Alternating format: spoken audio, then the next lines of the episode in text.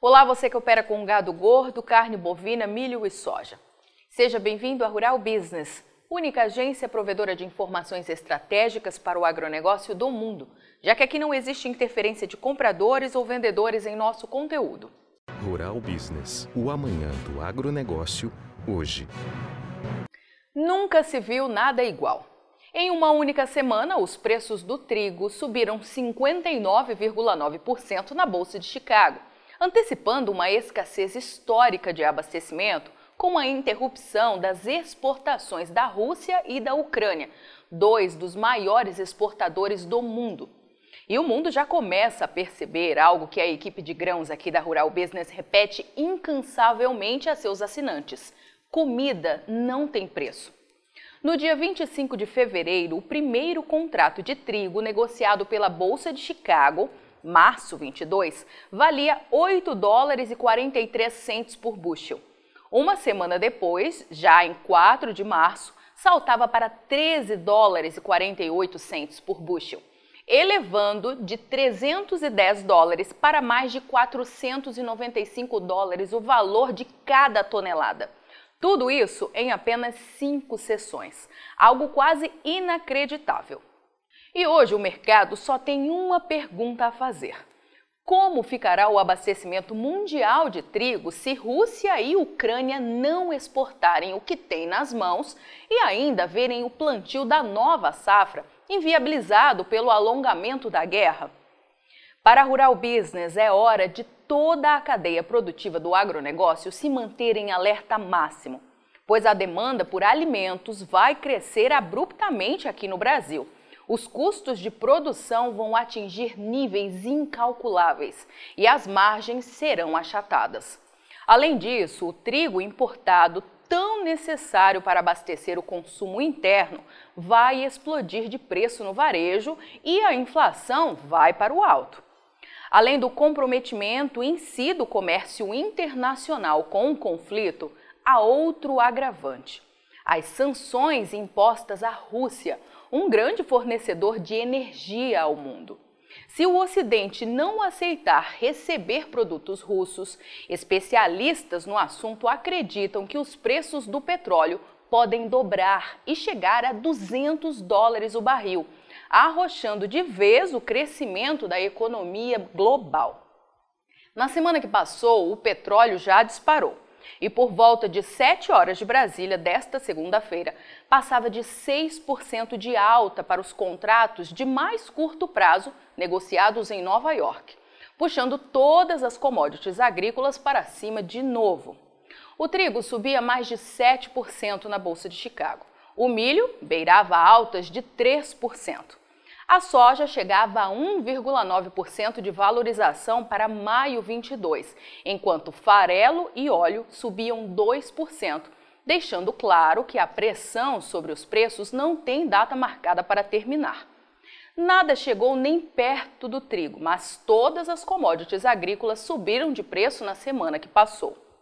O milho viu o primeiro contrato negociado dar um salto de 14,7% e passar de 6 dólares e 60 para 7 dólares e 57 centes por bushel, o que significa elevar em 2 dólares e 29 o valor de referência de uma saca de milho, que encerrou a semana cotada a 17 dólares e 87 centes maior preço de todos os tempos para um mês de março e poucas vezes visto se analisado o ano todo.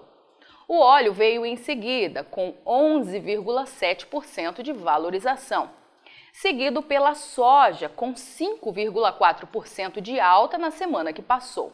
E por último, o farelo, com 4,6% o indicador Mercado Futuro da Rural Business, que leva em consideração o fechamento do primeiro contrato negociado pelas bolsas até sua expiração, confirma que da virada do ano até o último dia 4 de março, o trigo subiu nada menos que 75%, o dobro do segundo colocado, o óleo, que teve alta de 36% no mesmo intervalo.